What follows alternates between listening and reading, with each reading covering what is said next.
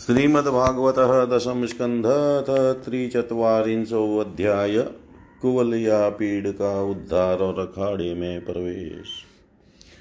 श्रीशुकुवाच अथ कृष्णश्च रामश्च कृतशौचौ परन्तपमलदुन्दुभिनिघोषं श्रुत्वा द्रष्टुमुपैयतु। रङ्गद्वारं समासाद्य तस्मिन्नागमवस्थितम् अपश्यत कुवलयापीडं कृष्णोऽम्बष्टप्रचोदितम् बदद्वा परिकरं शौरीशमूय कुटिलालकानुवाच स्तीपं वाच मेघनादगवीरया। अम्बष्टाम्बष्टमार्गं नौ देहय्यपक्रममाचिरं नो चेत् शङ्कु जरं त्वाद्य नयामियं साधनम्। एवं निर्भीत्सतोऽम्बष्ठकुपितः कोपितं गजं चोदयामाश कृष्णाय कालान्तकयमोपमं करीन्द्रस्तमभिद्रुत्य करेण तरसा गृहीत्करादविगलितः सोमुं निहत्याङ्गग्रीष्यवल्लीयत सङ्क्रुधस्तमचक्षाणो घ्राणदृष्टिशकेशवं परामृशत पुष्करेण सप्रशय्य विनिर्गत। पूच्छे प्रतिगृह्याति बलं धनुषपञ्चविशन्तीं विचकसयता नागं सुपर्ण इव लीलया सपर्यावर्तमानेन स्व बभ्राम भ्राम्यमाणेन गोवत्सेनेव बालक ततोऽभिमुखमभ्येत्य पाणिनाहत्य वारणं प्राद्रवणपातयामाश स्पश्यमान पदे। पदे स धावन् क्रीडया भूमौ पतित्वा सहसोतित तं मत्वा पतितं क्रुधो दन्ताभ्यां सोहनत्तीक्षितम् स्वविक्रमे प्रतिहते कुञ्जरेन्द्रोऽत्यमसित चोद्यमानो मात्रे कृष्णमभ्यद्रवदर्षा तमापतन्तमासाद्य भगवान् मधुसूदन् निगृह्य पाणिना हस्तं पातयामाश भूतले पतितस्य पदाक्रम्य मृगेन्द्र इव लीलया दन्तमुत्पाट्य तेनेभम् अस्ति पाचानद्धरी मृतकं द्वीपमुत्सृज्य दन्तपाणिसमाविशतसन्न्यस्तविषाणोऽसृङ्मदबिन्दुभिरङ्कितः विरूढस्वेदकणिका वदनाम्बुरुहो बभो घृतौ गोपे कतिपये बलदेव जनार्दनो रङ्गं विविशतु राजन् गजदन्तवरायुधो मलानां शनीनॄणां नरवरः स्त्रीणां स्मरो मूर्तिमान्, गोपानां स्वजनो शतां क्षितीभूतां शास्ताश्वपित्रो शिशु। मृत्युभोजपते विराडविदुषां, तत्त्वं परं योगिनां। ऋषीणां परदेवे, देवतेति विदितो रङ्गं गतः साग्रज। हतं कुवलया पीडं दृष्ट्वा तावपि दुर्जयो कंसो मनस्व्यापी तदा वृषमुद्विजे नृप तौरेजतुरङ्गगतो महाभुजो विचित्रवेषाभरणस्त्रगम्बरौ यथा नटावुत्तमवेषधारिणो मनक्षिपन्तो प्रभया निरीक्षिताम्। निरीक्षय तावुतं पुरुषो जना मञ्चस्थिता नागराष्ट्रका नृप बृहस्वेगोत्कलितेक्षणाननां पपूर्णतृप्तानयनेस्तदाननं पिबन्त इव चक्षुभ्यां लिहन्त इव जीवया जिघ्रन्त इव नासाभ्यां श्लिष्यन्त इव बाहुभिः ऊचु परस्परं ते वै यथा दृष्टं यथा श्रुतं तदरूपगुणमाधुर्यप्रागल्भ्यस्मारिता इव एतो भगवतः साक्षाद्धरैनारायणस्य हि अवतीर्णा विहांसेन वसुदेवस्य वेश्मनि। एष वै किल देवक्यां जातो नीतश्च गोकुलं कालमेतं वसनगूढो ववृदे नन्दवेश्मनि पूतनानेन नीतान्तं चक्रवातश्च दानव अर्जुनो गुयककेशी धेनुकोऽन्य च तद्विधा गावः सपालायेतेन्दावाग्ने परिमोचिता, कालियो दमितः सर्प इन्द्रश्च विमदकृत।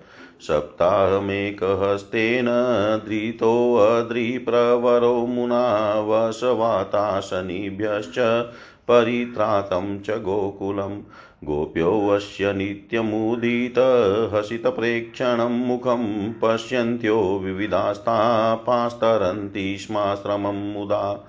वदन्त्येनेन वंशोऽयं यदोषु बहुविश्रुतः श्रियं यशो महत्त्वं च लप्स्यते परिरक्षित। अयं चाशाग्रज श्रीमान् रामकमललोचन प्रलम्बो निहतो येन वत्सको ये बकादय जनेष्वेवं ब्रुवाणेषु, तुर्येषु नीनदत्सु च कृष्णरामो समाभाष्य। चाणुरो वाक्यमब्रवीत्। हे नन्दशुनो हे राम, भवन्तो वीरसम्मन्तो नियुधकुशलो श्रुत्वा राज्ञाहूतो दिदृक्षुणा। प्रियं राज्ञ प्रकुर्वन्त्यः, श्रेयो विन्दन्ति वै प्रजा, मनसा कर्मणा वाचा विपरीतमतोऽन्यता नित्यं प्रमुदिता गोपा, वत्सपालायता स्फुटम्। वनेषु मलयुद्धेन क्रीडन्तश्चारयन्ति गा। तस्माद् प्रियं यूयं वयं च कर्वामहे भूतानि न प्रसीदन्ति सर्वभूतमयो नृप। तन्निशम्या कृष्णो देशकालोचितं वच नियुद्धमात्मनोऽभीष्टं मन्यमानोऽभिनन्द्य च। प्रजाभोजपतेरस्य वयं चापि वनेचरा करवाम प्रियं नित्यं तनपरमनुग्रह। बाला वयं तुल्यबले क्रीडिष्यमानो यथोचितं भवेन्नियुधं माधर्मस्पर्शेन मलसभासद। चाणुरुवाच न बालो न किशोरस्त्वं बलश्च बलिनां वर लीलये येन सहस्रद्वीपसत्त्वभृत। तस्माद्भवद्भ्यां बलिभियोद्धव्यं नानयोऽत्र वै मयि विक्रमवार्ष्णेयबलेन स मुष्टिक। मयि विक्रमवार्ष्णेयबलेन सह मुष्टिक। श्री सुखदेव जी कहते हैं, काम क्रोधादि शत्रुओं को पराजित करने वाले परीक्षित अब श्री कृष्ण और बलराम भी स्नान आदि नित्य कर्म से निवृत्त हो, दंगल के अनुरूप नगाड़े की ध्वनि सुनकर रंग भूमि देखने के लिए चल पड़े। भगवान श्री कृष्ण ने रंग भूमि के दरवाजे पर पहुंचकर देखा कि वहाँ महावत की प्रेरणा से कोलिया पीड़ नाम का हाथी खड़ा है। तब भगवान श्री कृष्ण ने अपनी कमर कस ली और घुंघराली अलकें समेट ली और मेघ के समान गंभीर वाणी से महावत को ललकार कार कहा, महावतो, महावत, हम दोनों को रास्ता दे दे। हमारे मार्ग से हट जा। अरे, सुनता नहीं, देर मत कर। नहीं तो मैं हाथी के साथ अभी तुझे यमराज के घर पहुंचाता हूँ। भगवान श्री कृष्ण ने महावत को जब इस प्रकार धमकाया, तब वह क्रोध से तिलमिला उठा और उसने काल मृत्यु तथा यमराज के समान अत्यंत भयंकर कुवलिया पीड़ को अंकुश की मार से क्रुद्ध करके श्री कृष्ण की ओर बढ़ाया। कुवलिया पीड़ ने भगवान की ओर झपट कर उन्हें बड़ी तेज़ी से शुंड में लपेट लिया। परंतु भगवान शुंड से बाहर सरक आए और उसे एक घूसा जमा कर उसके पैरों के बीच में जा छिपे। उन्हें अपने सामने न देख कर कुवलिया पीड़ को बड़ा क्रोध हुआ। उसने शुंग कर भगवान को अपनी शुंड से टटोल लिया और पकड़ा भी, परंतु उन्होंने बलपूर्वक अपने को उससे छुड़ा लिया। इसके बाद भगवान उस बलवान हाथी की पूंछ पकड़कर खेल खेल में ही उसे सौ हाथ तक पीछे घसीट लाए, जैसे गरुड़ सांप को घसीट लाते हैं। जिस प्रकार घूमते हुए बछड़े के साथ बालक घूमता है, अथवा स्वयं भगवान श्री कृष्ण जिस प्रकार बछड़ों से खेलते थे, वैसे ही वे उसकी पूंछ पकड़कर उसे घुमाने और खेलने लगे। जब वह दाएँ से घूम कर उनको पकड़ना चाहता, तब वे बाएँ आ जाते और जब वह बाएँ की ओर घूमता, तब वे दाएँ घूम जाते। इसके बाद हाथी के सामने आकर उन्होंने उसे एक घूसा जमाया और वे उसे गिराने के लिए इस प्रकार उसके सामने से भागने लगे।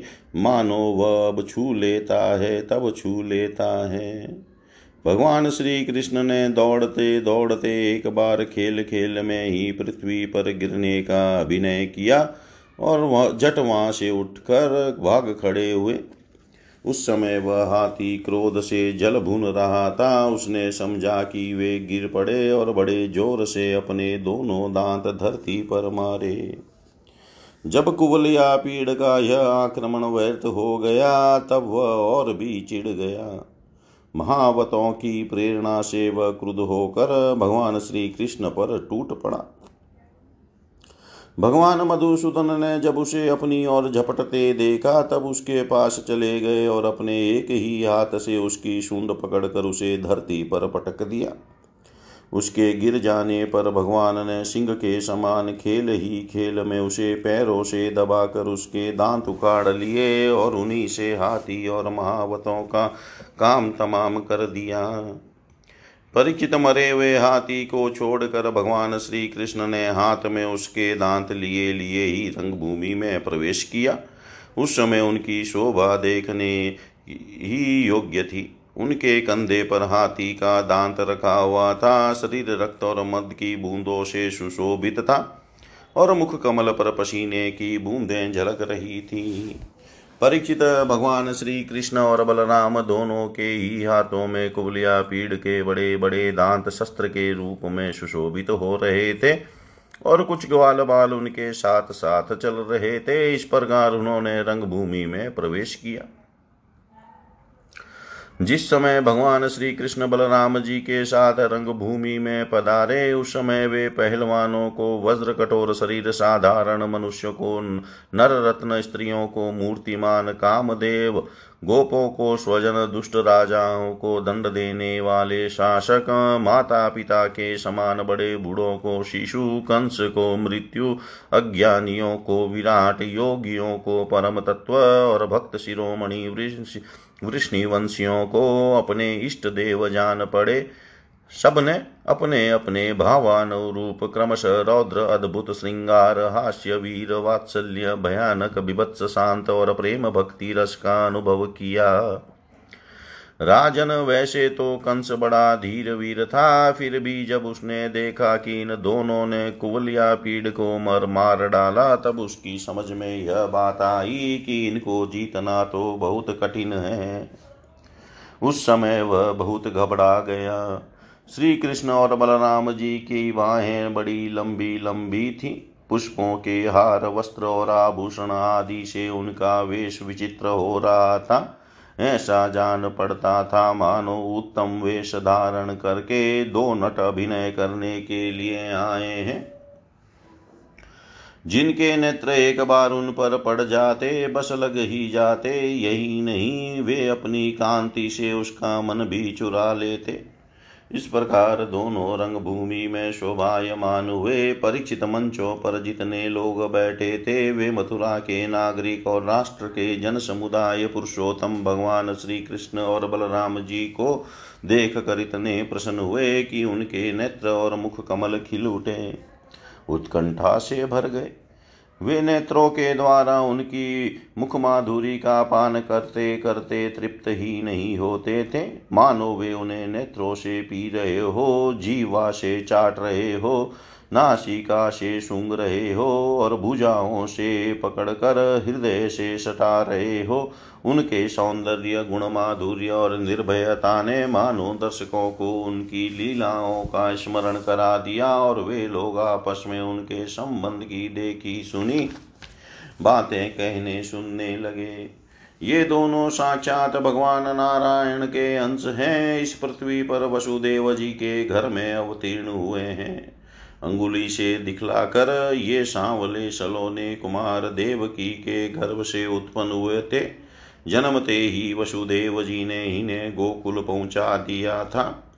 इतने दिनों तक ये वहाँ छिप कर रहे और नंद जी के घर में ही पल कर इतने बड़े हुए।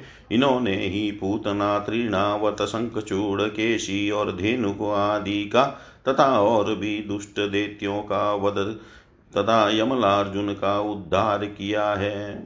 उन्होंने ही गौर ग्वालों को दावानल की ज्वाला से बचाया था। कालिय नाग का दमन और इंद्र का मान मर्दन भी इन्होंने ही किया था। इन्होंने सात दिनों तक एक ही हाथ पर गिरिराज गोवर्धन को उठाए रखा और उसके द्वारा आंधी पानी तथा व्रज, वज्रपात से गोकुल को बचा लिया। गोपियाँ इनकी मंद मंद मुस्कान मधुर चितवन और सर्वदा एक रस प्रसन्न प्रसन्न रहने वाले मुखार विंद के दर्शन से आनंदित रहती थी और अनायास ही सब प्रकार के तापों से मुक्त हो जाती थी। कहते हैं कि ये यदुवंश की रक्षा करेंगे। यह विख्यात वंश इनके द्वारा महान समृद्धि, यश और गौरव प्राप्त करेगा। ये दूसरे इन्हीं श्याम सुंदर के बड़े भाई कमल नयन श्री बलराम जी हैं। हमने किसी किसी के मुँह से ऐसा सुना है कि इन्होंने ही प्रलंबासुर वत्सासुर और बक्कासुर आदि को मारा है। जिस समय दर्शकों में यह चर्चा हो रही थी और अखाड़े में तुरही आदि बज रहे थे, उस समय चाणूर ने भगवान श्री कृष्ण और बलराम को संबोधित संबोधन करके यह बात कही नंद नंदन श्री कृष्ण और बलराम जी, तुम दोनों वीरों के आदरणीय हो। हमारे महाराज ने यह सुनकर कि तुम लोग कुश्ती लड़ने में बड़े निपुण हो। तुम्हारा कौशल देखने के लिए तुम्हें यहाँ बुलवाया है। देखो भाई, जो प्रजा मन, वचन और कर्म से राजा का प्रिय कार्य करती है, उसका भला होता है और जो राजा की इच्छा के विपरीत काम करती है, उसे हानि उठानी पड़ती है। यह सभी जानते हैं कि गाय और बछड़े चराने वाले ग्वाले प्रतिदिन आनंद से जंगलों में कुश्ती लड़ लड़ कर खेलते रहते हैं और गायें चराते रहते हैं। इसलिए आओ, हम और तुम मिलकर महाराज को प्रसन्न करने के लिए कुश्ती लड़े। ऐसा करने से हम पर सभी प्राणी प्रसन्न होंगे, क्योंकि राजा सारी प्रजा का प्रतीक है। परीक्षित भगवान श्री कृष्ण तो चाहते ही थे कि इनसे दो दो हाथ करें, इसलिए उन्होंने चाणूर की बात सुनकर उसका अनुमोदन किया और देश काल के अनुसार यह बात कही। चाणुर, हम भी इन भोजराज कंस की वनवासी प्रजा हैं, हमें इनको प्रसन्न करने का प्रयत्न अवश्य करना चाहिए, इसी में हमारा कल्याण है। किंतु चाणुर, हम लोग अभी बालक हैं, इसलिए हम अपने समान बलवान के बल वाले बालकों के साथ ही कुश्ती खेल लड़ने का खेल करेंगे। कुश्ती समान बल वालों के साथ ही होनी चाहिए, जिसे देखने वाले सभासदों को न्याय के समर्थक होने का पाप न लगे। चाणूर ने कहा, जी, तुम और बलराम न बालक हो और न तो किशोर। तुम दोनों बलवानों में श्रेष्ठ हो। तुमने अभी अभी हज़ार हाथियों का बल रखने वाले कुवलिया पीड़ को खेल ही खेल में मार डाला।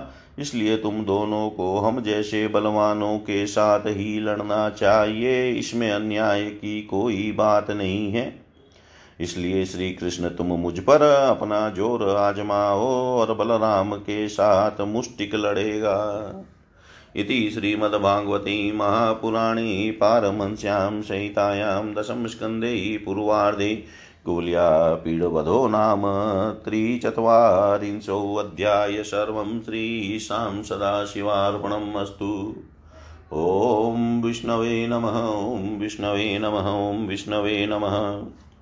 श्रीमद्भागवतः दशं स्कन्धत चतुश्चत्वारिंशोऽध्याय चाणुर्मुष्टिक आदि पहलवानों का तथा कंस का उद्धार श्रीशुकुवाच। एवं चर्चितसङ्कल्पो भगवान् मधुसूदन् आशसादात् चाणूरं मुष्टिकं रोहिणीसुत। हस्ताभ्यां हस्तयो बदद्वा पदभ्यामेव च पादयो विचकसतुरन्योन्यं प्रसह्य विजिगीषया। अरत्नी द्वै अरत्नीभ्यां जानुभ्यां चैव जानुनी शिरसि स्नोरसोस्त्वान्योन्यभमभिजग्नतु परिभ्रामणविक्षेप परिरम्भावपातने उत्सर्पणापसर्पणैश्चान्योन्यं प्रत्यरुन्दताम् उत्थापनैरुनयनैश्चालनैस्तापनैरपि परस्परं जिगीषन्तावपचक्रतुरात्मन तदबलाबलवद्युद्धं समेता सर्वयोषित ऊचु परस्परं राजन् सानुकम्पावरुतस महानयं बता धर्म, एषा राजसभासदां ये बलाबलवद्युद्धं राज्ञोऽन्विच्छन्ति पश्यत।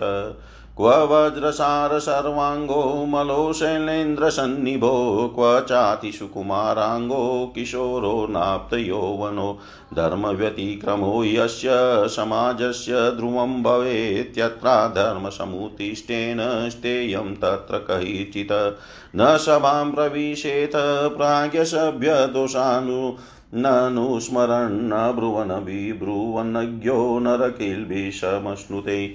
वल्गतः शत्रुमभितः कृष्णस्य वदनाम्बुजं वीक्ष्यतां श्रमवार्युक्तं पद्मकोशमिवाम्बुभि।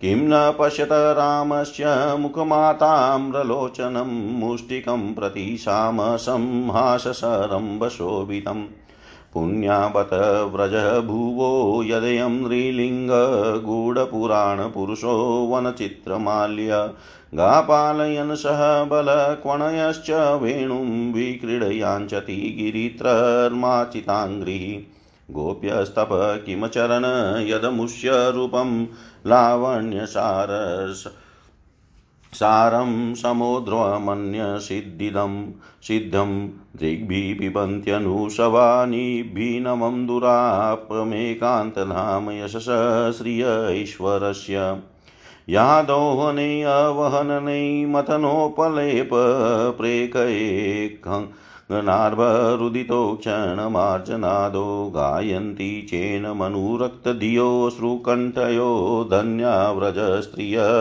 उरुक्रमचितयाना प्रातव्रजाद्व्रजतः आविशतश्च सायं गोभीशमं क्वर्णयतोऽवश्य निशम्य वेणुं। निर्गम्य तूर्णमबलापति भूरि पुण्याः पश्यन्ति सस्मितमुखं सदयावलोकम्। एवं प्रभाषमाणासु स्त्रीषु योगेश्वरो हरि शत्रुं हन्तुं मनश्चक्रे भगवान् भरतर्षभ। सभया स्त्रीगिरश्रुत्वा पुत्रस्नेहशुचातुरो पितरावन्वतप्ते तप्येतां पुत्रयो रबुद्धो बलं तैस्ते नियुधविधिभिविधेरच्युतेतरो युधाते यथान्योन्यं तथैव बलमुष्टिको। भगवद्गात्रनिष्पातै वज्रनिष्पेषनिष्ठुरै चाणुरो भज्यमानाङ्गो मुहुलागनिमवापः। सशेन वेग उत्पत्य मुष्टिकृत्य कराबुभो भगवन्तं वासुदेवं क्रुधो वक्षस्य बाधत। नाचलतप्रहारेण मालाहत इव द्विपवायो निगृह्य चाणूरं बहुशो भ्रामयन् भूपृष्ठे पोतयामाश तरसाक्षीणजीवितं विस्त्रस्ताकल्पकेशस्त्रगिन्द्रध्वजैवापतत् तथैव मुष्टिकपूर्वं स्वमुष्ट्याभिहतेन वै बलभद्रेण बलिना तलेनाभिहतो वृषम्। प्रवेपितः स रुधिरमुद्वमनमुखतोऽर्दितव्यशुपपातो व्युपस्ते वाताहतैवाङ्घ्रिप ततः कूटमनुप्राप्तं रामप्रहरताम्बर अवधिलीलया राजन् सावज्ञं वाममुष्टिना। तय्यैर्वहि शलकृष्णपदापहतशीर्षकद्विधा विदीर्णस्तव शलक उभावपि निपेततु। चाणूरे मुष्टिके कूटे शलेतो शलकै हतै शेषा प्रदुद्रुवमला सर्वे पा प्राणपरीप्सव गोपानव्यस्यानाकृष्यते संसृज्य विजहृतु वाद्यमानेषु तूर्येषु वल्गन्तो रुतनुपरो जना प्रजसु सर्वै कर्मणा रामकृष्णयोरिते कंसं विप्रमुख्या साधव साधु साध्विति। हतेषु मलवर्येषु विद्रुतेषु च भोजरा न्यवारयत स्वतुर्याणि वाक्यं चेदमुवाच। निशारयत दुवृतो वसुदेवात्मजो पुरा धनं हरत गोपानां नन्दं वदनि तदुर्मतिम् वसुदेवस्तु दुर्मेधान्यतामाश्वशतम् उग्रसेन पिता चापि सानुग परपक्षग।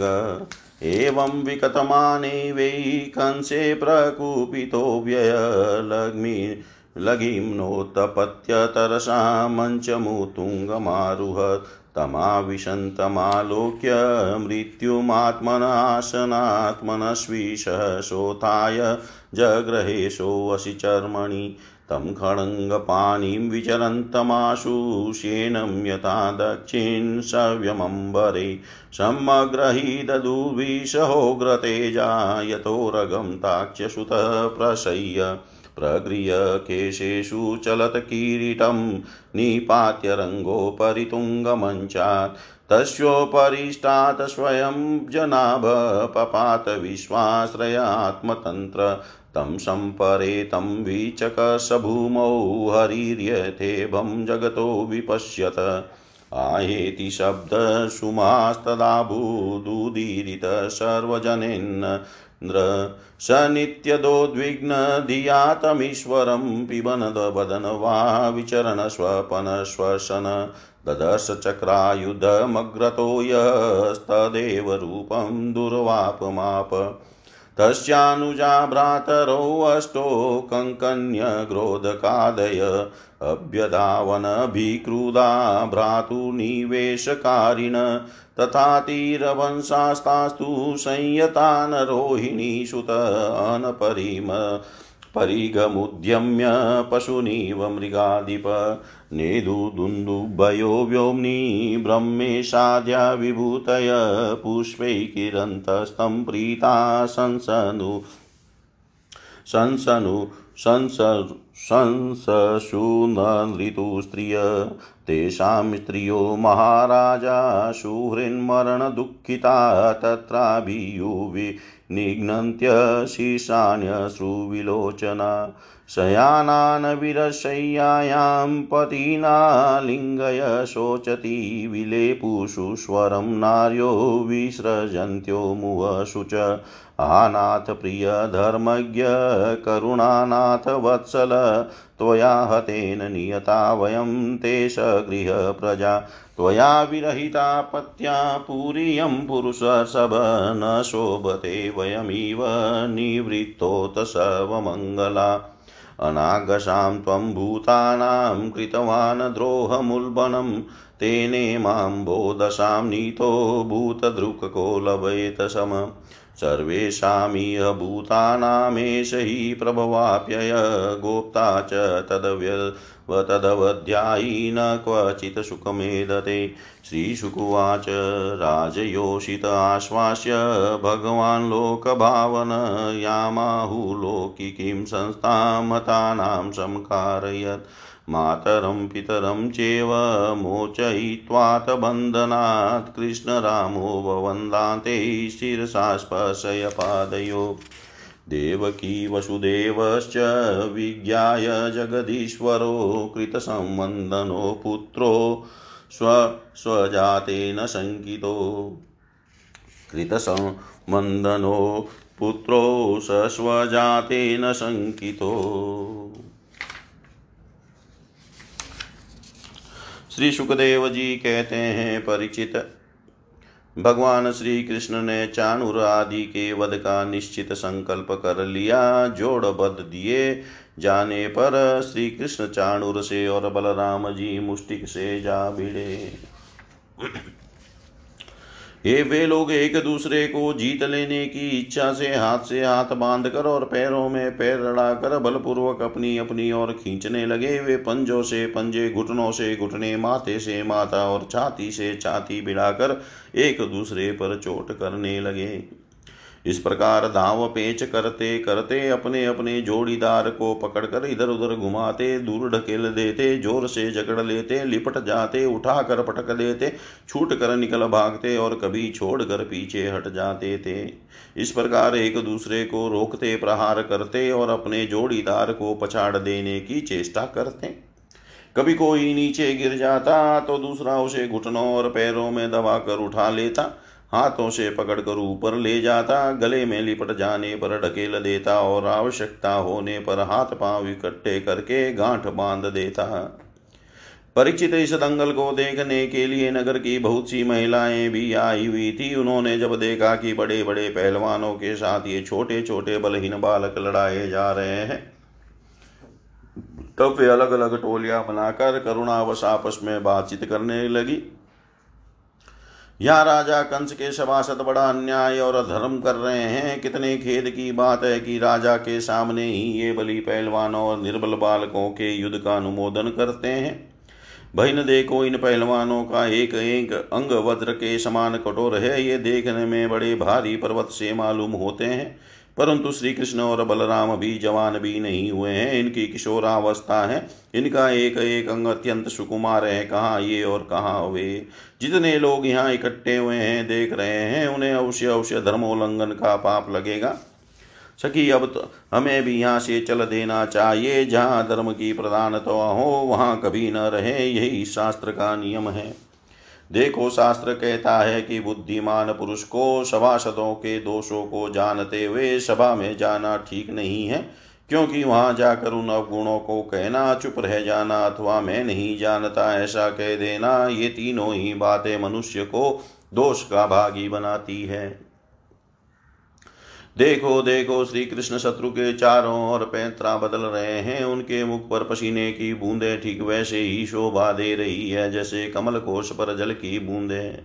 सखियों, क्या तुम नहीं देख रही हो कि बलराम जी का मुख मुस्टिक के प्रति क्रोध के कारण कुछ कुछ लाल लोचनों से युक्त हो रहा है? फिर भी हास्य का अनिरुद्ध आवेग कितना सुंदर लग रहा है। सखी, सच पूछो तो व्रज भूमि ही परम पवित्र और धन्य है, क्योंकि वहाँ ये पुरुषोत्तम मनुष्य के वेश में छिप कर रहते हैं। स्वयं भगवान शंकर और लक्ष्मी जी जिनके चरणों की पूजा करती है, वे ही प्रभु वहाँ रंग बिरंगे जंगली पुष्पों की माला धारण कर लेते हैं, तथा बलराम जी के साथ बांसुरी बजाते, गोए चराते और तरह तरह के खेल खेलते वे आनंद से विचरते हैं। सखी, पता नहीं गोपियों ने कौन सी तपस्या की थी जो नेत्रों के दोनों से नित्य निरंतर इनकी रूप माधुरी का पान करती रहती है। इनका रूप क्या है? लावण्य का सार। संसार में या उससे परे किसी का भी रूप इनके रूप के समान नहीं है। फिर बढ़कर होने की तो बात ही क्या है? सो भी किसी के संवारने सजाने से नहीं, गहने कपड़ों से नहीं, बल्कि स्वयं सिद्ध है। इस रूप को देखते देखते तृप्ति तृप्ति भी नहीं होती, क्योंकि यह प्रतिक्षण नया होता जा रहा है, नित्य नूतन है।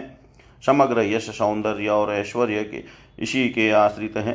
सखियों, परंतु इसका दर्शन तो औरों के लिए बड़ा ही दुर्लभ है, वह तो गोपियों के ही भाग्य में बदा है। सखी व्रज की गोपियाँ धन्य है, निरंतर श्री कृष्ण में ही चित लगा रहने के कारण प्रेम भरे हृदय से आंसुओं के कारण गदगद कंठ से वे इन्हीं की लीलाओं का गान करती रहती है। वे दूध धुते, दही मतते, धान कूटते, घर लिपते, बालकों को झुला झुलाते, रात रोते हुए बालकों को चुप कराते, उन्हें नहलाते, धुलाते, घरों को झाड़ते बुआरते कहाँ तक कहें, सारे काम काज करते समय श्री कृष्ण के गुणों के गान में ही मस्त रहती है। ये श्री कृष्ण जब प्रातः काल गौवों को चराने के लिए व्रज सेवन में जाते हैं और सायंकाल उन्हें लेकर व्रज में लौटते हैं, तब बड़े मधुर स्वर से बांसुरी बजाते हैं। उसकी टैर सुनकर गोपियाँ घर का सारा काम काज छोड़कर झटपट रास्ते में दौड़ आती है और श्री कृष्ण का मंद मंद मुस्कान एवं दया भरी चितावन से युक्त मुक्त मुख कमल निहार निहार कर निहाल होती है। सचमुच गो, सचमुच गोपियाँ ही परम पुण्यवती हैं। भरत वंश शिरोमणे जिस समय पूर्वासिनी स्त्रियाँ इस प्रकार बातें कर रही थी, उसी समय योगेश्वर भगवान श्री कृष्ण ने मन ही मन शत्रु को मार डालने का निश्चय किया। स्त्रियों की ये भयपूर्ण बातें माता पिता देव की वासुदेव भी सुन रहे थे। वे पुत्र स्नेह वश शोक से विवल हो गए। उनके हृदय में बड़ी जलन, बड़ी पीड़ा होने लगी, क्योंकि वे अपने पुत्रों के बल वीर्य को नहीं जानते थे। भगवान श्री कृष्ण और उनसे भिड़ने वाला चाणुर दोनों ही भिन्न भिन्न प्रकार के दाव पेंच का प्रयोग करते हुए, परस्पर जिस प्रकार लड़ रहे थे, वैसे ही बलराम जी और मुष्टिक भी भिड़े हुए थे।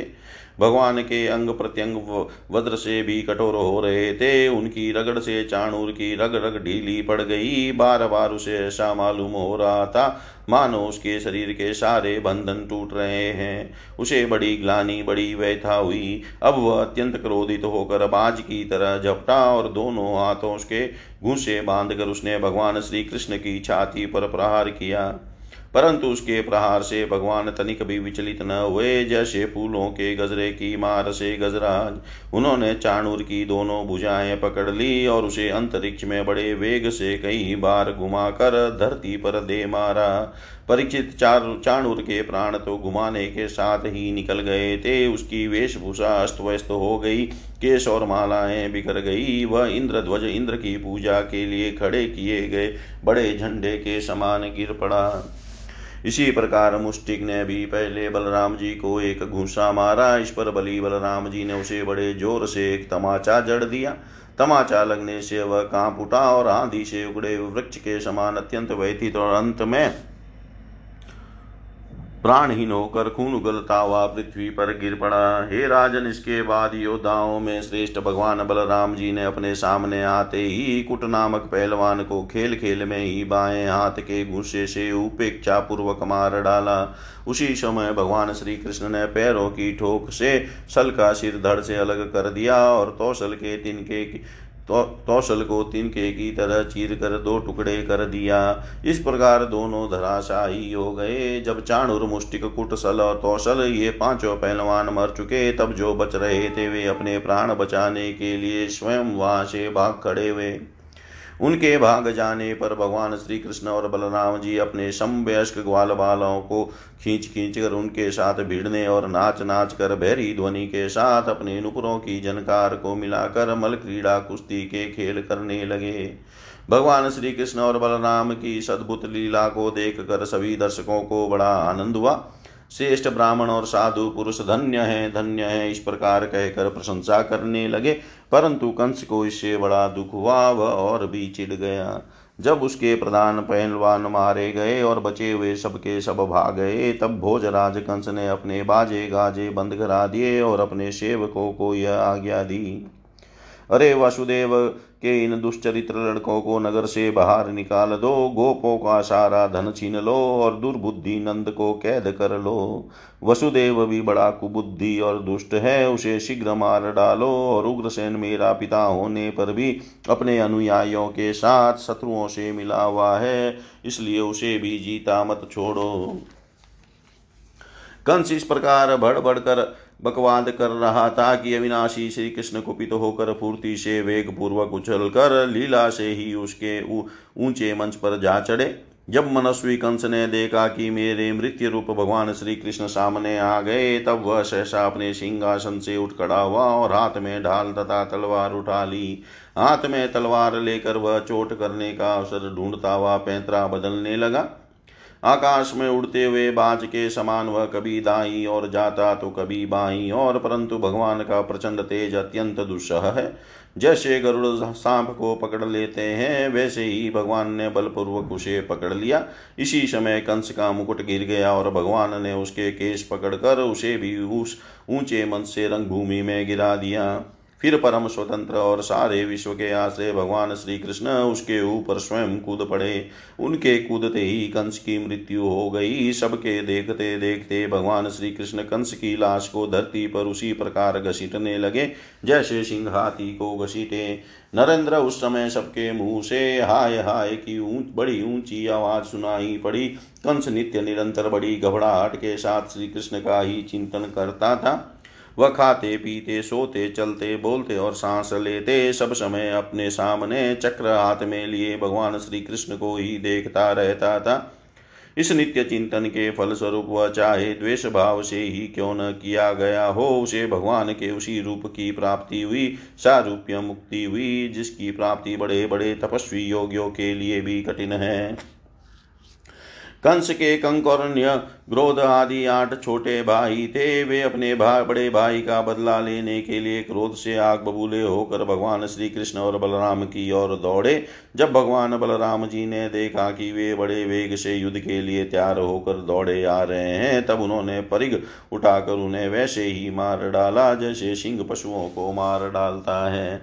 उस समय आकाश में दुन्दुब्या बजने लगी। भगवान के विभूति स्वरूप ब्रह्मा, शंकर आदि देवता बड़े आनंद से पुष्पों की वर्षा करते हुए इनको स्तुति करने, उनकी स्तुति करने लगे, अप्सराएँ नाचने लगी। महाराज कंस और उसके भाइयों की स्त्रियाँ अपने आत्मस्वजनों की मृत्यु से अत्यंत दुखित हुई। वे अपने सिर पीटती हुई आँखों में आँसू भरे वहाँ आई। वीर सैया पर सोए हुए अपने पतियों से लिपट कर वे शोक ग्रस्त हो गई और बार बार आँसू बहाती हुई ऊँचे स्वर से विलाप करने लगी। अनाथ, हे प्यारे, हे धर्मज्ञ, हे करुणामय, हे अनाथ वत्सल, आपकी मृत्यु से हम सबकी मृत्यु हो गई। आज हमारे घर उजड़ गए, हमारी संतान अनाथ हो गई। पुरुष श्रेष्ठ इस पुरी के आप ही स्वामी हैं, आपके विरह से इसके उत्सव समाप्त हो गए और मंगल चिन्ह उतर गए। यह हमारी भांति विधवा होकर शोभाहीन हो गई। स्वामी आपने निरपराध प्राणियों के साथ घोर द्रोह किया था अन्याय किया था, इसी से आपकी यह गति हुई।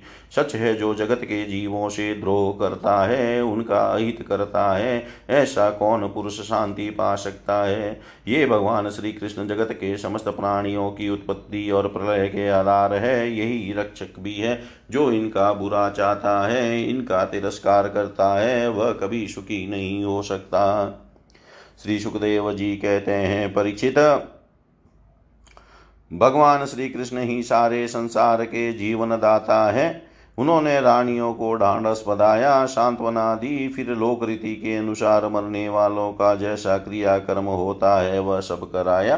तदनंतर भगवान श्री कृष्ण और बलराम जी ने जेल में जाकर अपने माता पिता को बंधन से छुड़ाया और सिर से स्पर्श करके उनके चरणों की वंदना की। किंतु अपने पुत्रों के प्रणाम करने पर भी देव की और वसुदेव ने उन्हें जगदीश्वर समझकर अपने हृदय से नहीं लगाया। उन्हें शंका हो गई कि हम जगदीश्वर को पुत्र कैसे समझें। इति श्रीमद्भागवते महापुराणे पारमंस्यां सहितायां दशमस्कन्धे पूर्वार्धे कंसवनो वधो नाम चतुश्चत्वारिंशोऽध्याय सर्वं श्रीशां सदाशिवार्पणम् अस्तु। ॐ विष्णवे नम विष्णवे नम विष्णवे नमः।